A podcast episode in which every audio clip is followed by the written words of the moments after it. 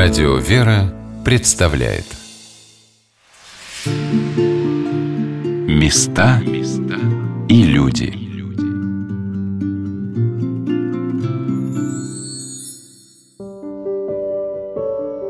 Сегодня на «Волнах Радио «Вера» мы рассказываем о Клименецком Свято-Троицком мужском монастыре, основанном в тысяча пятьсот двадцатом году святым преподобным Ионой Клименецким.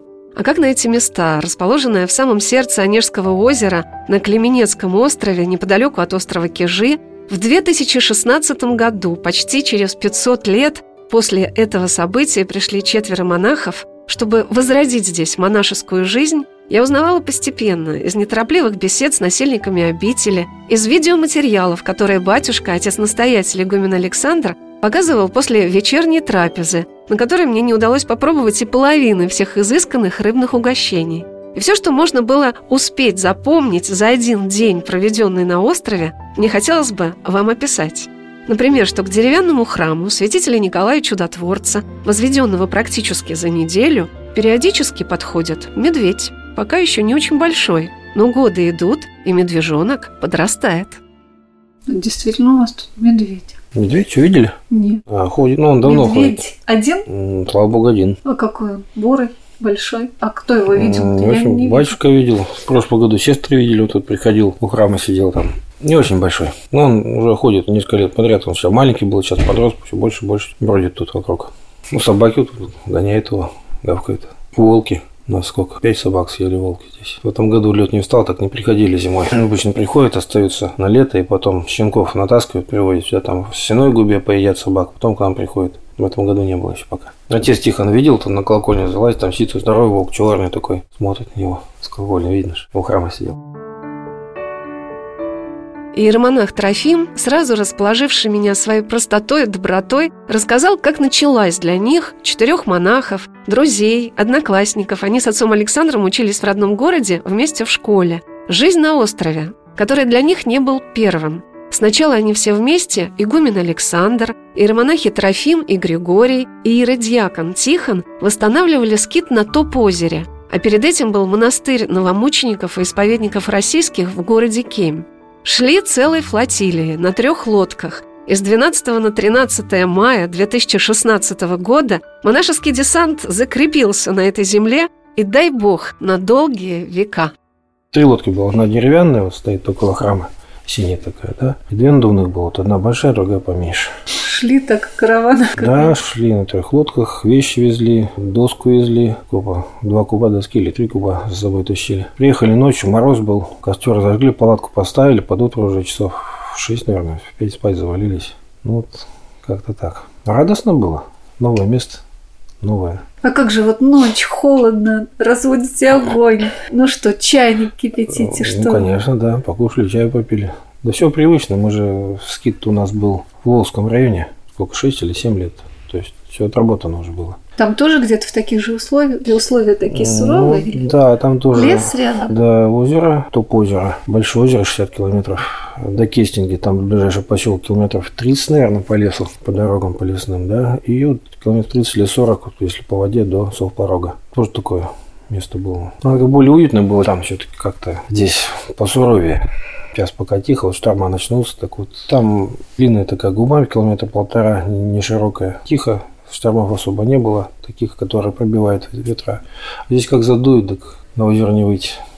Дороги опять же нет, там уже по дороге можно было выехать, если на озере шторм, а тут никак, все задует и все.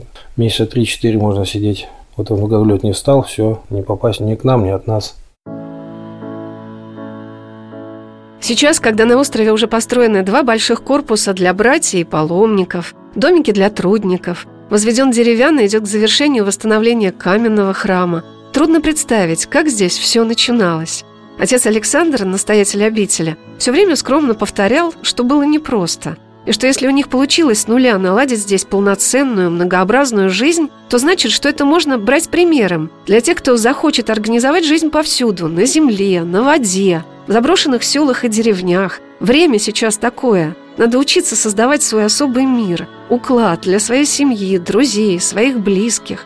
А мне запомнился рассказ иеродьякона Тихона, который, тишайший из всех по имени, обасит на службе громче всех да и выглядит как русский богатырь, как сносила однажды груженную баржу. У нас вот сразу были, одна была палатка на пять человек. Ну, мы там, естественно, сколько нас было, не помню, уже разместились, переночевали там несколько ночей. Потом нам пожертвовали вот еще четыре палатки. И вот первый год, да, в палатках достаточно так уютно, нормально, в принципе. А продукты мы сразу же завозили за, заранее все, чтобы у нас был запас и газ, и готовить, что можно было. Чтобы всего хватило как-то вот так вот. Что принято есть вот в такой... ситуации? Что ваше а, традиционное кушанье? А, традиционно, ну, каши, в первую очередь, как бы дают силу. Ну, так, рыбу ловить надо было обязательно, потому что без рыбы тоже тяжело. Все-таки труды у нас еще тракторов не было, манипуляторов. Мы это все руками разгружали, первая баржа у нас, потом уже тут спины надорвали. Ну, и задумались уже, что нужна техника, иначе мы не сможем вот так вот дальше все это двигать, потому что все-таки уже люди мы не те, не те монахи, как в былые времена. Ну, мы как бы, да, не унывали, все вперед, так сказать, с молитвой. Ну, все как бы с Божьей помощью. Первую баржу мы разгрузили, потом Господь нам послал, то есть спонсора, который нам, собственно, выделил средства на приобретение. Вот первый трактор у нас красный такой, видели, может быть, манипулятор. Вот. Ну и, собственно, с ним уже было, конечно, веселее, побыстрее все. Но тоже были свои трудности, потому что и баржу уносила, приезжал у нас капитан судна, который переживал, ну, очень, потому что, естественно, там начнет шторм уносит влево-вправо, и могло и разбить, и, и судно повредить, то есть тут как бы надо было быть начеку. Ну, естественно, тут один раз у нас как-то понесло вправо туда, к храму, лодки стояли. Я успел прыгнуть на трактор, и мы его быстренько подвязали к дереву, тросом натянули, потому что веревки все начали лопаться, не выдерживали уже груз вот этот вот. Она была тяжелая, естественно, там под сто тонн все это. То есть она пришла, ее сносить начала? Да, да. И в принципе так все как бы успели мы. Но такие были ситуации, когда мы уже... Экстремальные. Да, экстремальные, когда нужно было действовать. Я как раз шел на молитву с утра, и нужно было быстренько все это... Что предупредить. Ну, сраба... что тут просто видно, что опасность. Поэтому ты уже реагируешь, естественно, как бы. Бежишь, да, кричишь. Бежишь, бежишь, ну, зовешь на помощь, кто был здесь, братья у нас. Да, ну, кто-то помог, тут как бы, кто был рядом. В принципе, мы справились, да, с задачей. Поэтому с Богом всегда оно легко и радостно. С легкостью и радостью отец Тихон в тот день, или такой же экстремальный, подобный, когда он бросился к трактору, сломал ногу. Я приехала в Карелию, когда в Москве еще не закончился карантин, и мне, как бы вырвавшийся из-под волн запугивания, почему-то все время хотелось спросить монахов, а бывало ли им страшно справляться с какой-либо ситуацией. И вот что ответил отец Трофим про шторма. Шторм? Да нет, страха не было. Я не бывал в такие шторма, чтобы уж совсем. Не боишься обычно. Не, не до того. Идешь, идешь, надо же дойти. Ну и смотришь, чтобы дойти. А там уж что там бояться-то. Да, конечно, напряжение-то присутствует какое-то все-таки. Не просто когда волна. Но страха не было ни разу. Испугался, значит, все, пропал. Что, молиться надо, ехать что-то. Только говорили же по морю, да. Кто в море ходил, то к Богу не моливался. Да? Да. Так что вот. Вот молитва тогда идет. Когда волна там. А лучше не допускать таких моментов, в шторм никуда не ходить. Чтобы, да, обычно перед тем, как куда-то идти, нужно обязательно посмотреть и рассчитать, что можно попасть в шторм и не вернуться просто. Поэтому, да, кому-то звонишь там из знакомых, там спрашиваешь, как погода, посмотрите, там скажите, там, что-то как-то. Бывает, здесь что-то такое пробьет связь, так можно здесь посмотреть, там батюшка посмотрит, скажет. А без этого никак, надо планировать обязательно. Ну да, такая трезвость нужна. Конечно, конечно, вода не любит шуток. Легкомысленного отношения. Клименецкие монахи произвели на меня впечатление сплоченной команды корабля, в которой чувствуется неподдельное уважение к своему капитану. Во всех вопросах и ситуациях они опираются на батюшку-настоятеля, отца Александра. И во всем, по словам отца Трофима, чувствует о себе его попечение. Да, батюшка у нас заботится. Все, что тут на отце Александра держится полностью. С Божьей помощью, за молитву старцев. Вот так. Это и есть ваша главная защита, да? Да. А как еще? На себя не надеяться. А на себя бесполезно надеяться. Рухнет все. Да? Конечно. На Бога надо надеяться. И на отцов духовных. Только их молитвами вот и держимся. А отец Александр поделился, как собралась такая неразлучная команда единомышленников, которые пережили уже не один шторм и бурю. Апатиты, Мурманская область. Мурманская? Мы все оттуда вчетвером, да. Северяне. Все, северяне, да. Вы, значит, команда такая. Ну, так получилось, да, как-то Господь привел, что все собрались. Да, ну, вот еще у нас там трудник есть Андрей, с других мест. А так вот мы вместе уже давненько, двадцать лет спаянный коллектив, можно сказать. Господь вас так вот на пристани призвал, рыбаков или как? Не, ну, у меня же мама карелка, и поэтому я как бы вырос на озерах тоже, на севере там, Кестинга деревня. У меня дед там похоронен с бабушкой по материнской линии. Поэтому я как бы вот озера с детства знаю и... мореходство в том числе. То есть я с дедом ездил на рыбалке, и не только с ним. Значит, я встретил настоящего моряка. Ну, наверное, да. Но мы все, по сути, моряки в этом мире бушующем. Все же идут. Всем надо такой же подход. Не паниковать. Как говорят, день-два подумать, прежде чем принять любое решение серьезное какое-то. Не надо торопиться. Ну, а на воде там, да, бывает, нет времени для размышлений. Там нужно иметь навыки определенные, не паниковать. Чтобы страх не проникал в душу ни в каком виде. Мы стояли с отцом Александром на берегу озера. День был тихий, безветренный. И батюшка показал мне место, куда выбросила на отмель создателя монастыря, святого преподобного Иону Клименецкого, и рассказал об этом человеке, бесстрашие дерзновение которого и положило в основание обители такой прочный фундамент, что и через пятьсот лет здесь закипела работа. И, находясь на острове, кажется, что настоящая жизнь бурлит именно здесь. Мы знаем, что в житии его описано, что наследовал имение и занимался промыслом, вез соль с северной части в сторону Новгорода, там, с Павенца, кажется. И был застигнут вот такой самой бурей в сторону. И долго носим ветром, взмолился Богу. И вынесен был вот на ту самую лодку. Видите, она обозначена. Вот справа далекие вешка. Мы сейчас хотим там крест поставить. В этом году уже ставили, но его снесло. Не выдержишь, а железно будем останавливаться. То есть вот его вынесло на ту луду. И луда пас... это что такое? Типа мель такая. Угу. Типа не ост... И не островок, да, она под водой, видите там. Вот. Да. И вот он спас, его вынесло туда. Дал обет, что посвятить себя Богу, то есть монашество. И когда он сюда вышел на берег, то услышал, что ему голос здесь основать монастырь. Обрел икону Троицы в Можевелом кусте. Там вот Троицкий собор потом был построен.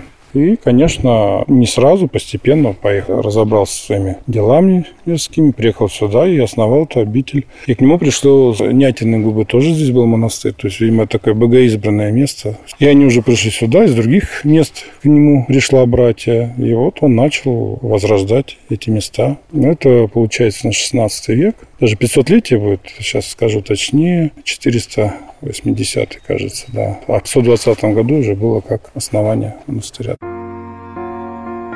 Мы прошли с отцом Александром вокруг храма святых пророка Захарии, праведной Елисаветы, родителей святого пророка Предтечи, крестителя Господня Иоанна, который был построен в камне в середине восемнадцатого века. И батюшка показал мне очертания разрушенного храма Пресвятой Троицы. Именно Троице был посвящен Клименецкий монастырь, благодаря явлению иконы Святой Троицы преподобному Ионе.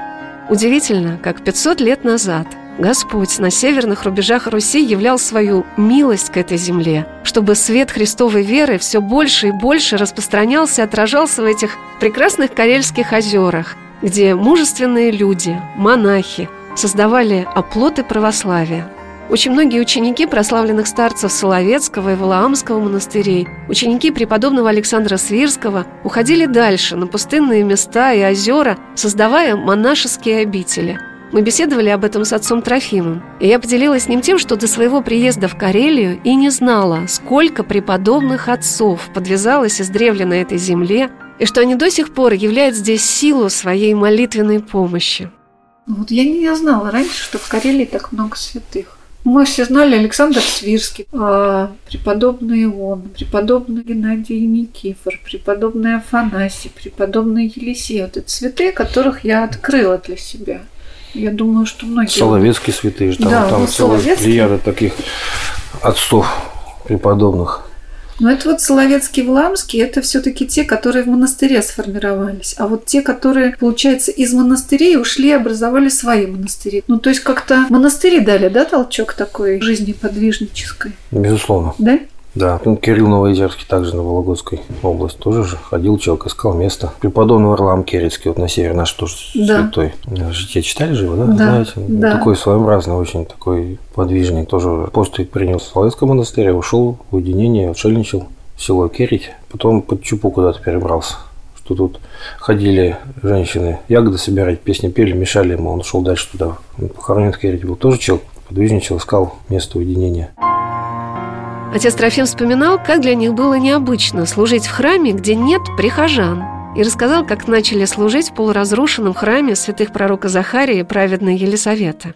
Там было служить нельзя, потому что там внутри это было все разрушено. Ну вот как-то вот собрались, вот перед... Сейчас Григорий недавно вспоминал. На Рождество Иоанна Крестителя как раз мы начали убираться, батюшка благословил, значит, все вместе собрались в храме, убрали кирпич, битый, там все, настелили полы, сделали временный иконостас, вот в Захарии стоит как раз в храме, да, и через меньше суток начали служить литургию уже сразу. То есть вот и потом начали поставить там балерьяны и служили уже в каменном храме. Ну, вот, крыша текла, конечно, там, ну, вот как-то служили там, и зимой там служили, правда, долго пришлось топить его, ну, лучше, чем в палатке. Ну, долго топить, это сколько? Пару дней надо топить, да? Все равно не нагревалось так, чтобы тепло было очень. Ну, так валерьян, что? он, ну, в принципе, газогенерация там, ты подкинул, заслонки закрыл, он потихонечку тлеет, угу. и тепло идет, поэтому не, не каждый раз подкинул, там угу. раз несколько, через несколько часов, так что это выручало. Ну, вот, наверное, странно такое ощущение, служить, а прихожан нет. Первое время, да. Ну, привыкли в Кеме все-таки люди всегда рядом. А тут служба, там какой-нибудь праздник, раз, никого.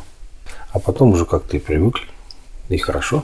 Ну, как-то привыкаешь же ко всему. А сейчас вон и прихожане появились, то люди добираются. Вон, пожалуйста, народ-то сколько. Ну, пока сейчас лето, да, пока штормов нет. Шторма начнутся, конечно. Ну, грустно, что вот, а, кончается лето, начинается шторма. Ну, ничего, а куда деваться-то? Что загрузить-то надо? Жить надо.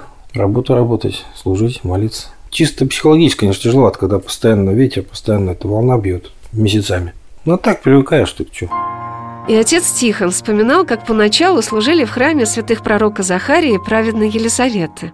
Изначально мы молились в каменном храме. Да, это мы там буквально там за короткий срок убрались, полы настелили. По-моему, на Рождество или на Захарий Елизавет мы первую службу служили вот в этом храме уже. И так и прослужили год там.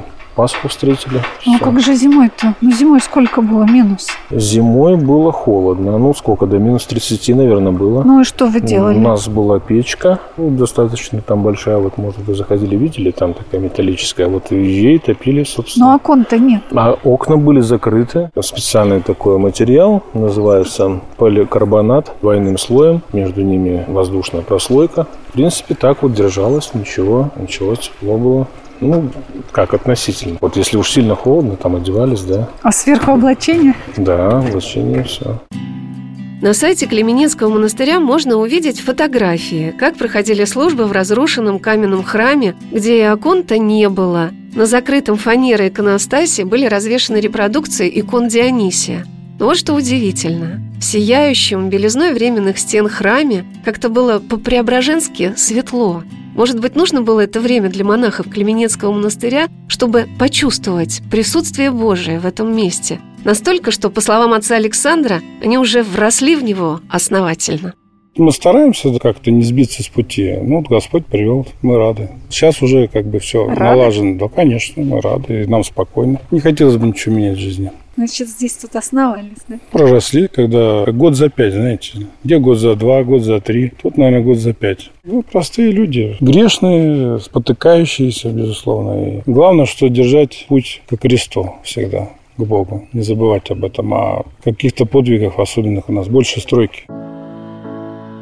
Как это часто бывает, скромные и простые на вид люди делают очень щедрые и радостные для других людей подарки. И вот отец Александр, наверное, прозрев мысленно мою волжскую природу, устроил для нас опробование новой лодки. И как герои повести «Трое в лодке, не считая собаки», мы вместе с Анной Мугачевой, тоже отважным человеком, который вызвался провести меня по трем карельским монастырям, вместе с собакой Жулькой погрузились на огромную резиновую лодку, похожую скорее на плот, подобие той, которая стала первым кораблем, привезшим в двадцать первом веке, в две тысячи шестнадцатом году, на эти берега главное достояние земли – свет Христовой любви. Оставайтесь вместе с нами, через несколько минут мы продолжим наше путешествие в Клименецкий Свято-Троицкий мужской монастырь. А как называется эта конструкция лодки? Катамаранного типа лодка. Принципом экрана, то есть воздух как бы под ней собирается, нагнетается и... С одной стороны, смягчает удары волны там, вот, и облегчает перемещение. Есть свои плюсы, свои минусы в этой конструкции. В нашем случае это больше плюсов. Ну, давайте попробуем, что разогреем мотор. Сколько лошадиных сил вы сказали? Здесь пятьдесят небольшой. Видите, поднимается нос. Да, сейчас очень комфортно, как на мотоцикле водном. Ну, видишь, ветер уже подраздувать начинает. Появилась небольшая, пока еще волна. Вот на этой лодке на подобное вы курсируете до Петрозаводской? Ну, иногда? Раньше ездили, сейчас уже на катере ездили. Эти маленькие островки имеют какое-то название? Это черничный. Тут видите чаек сколько? Чайничный? Да, они высиживают. Он заповедный остров, как и весь Клименецкий остров. Он в заказниках находится. И тут считается тоже чайки, их гнездище. Небольшой, но вот они его любят. А зимой где чайки зимуют? Ну, улетают обычно отсюда. Да? Вот там маячный остров, видите, маяк. Вот там был раньше древний монастырь Нятина Губа, в той точке где-то. Там даже более закрытая область, более спокойная. Как вот. Она себя на поворотах ведет? Кренится, она даже не кренится, да? Видите, она стоит четко. Видите, подняла ее как-то. Да. Чем скорость больше, даже мотор бесшумнее как-то идет. Вот мы как бы с вами почти летим. Да. Даже не полный газ. Места и люди.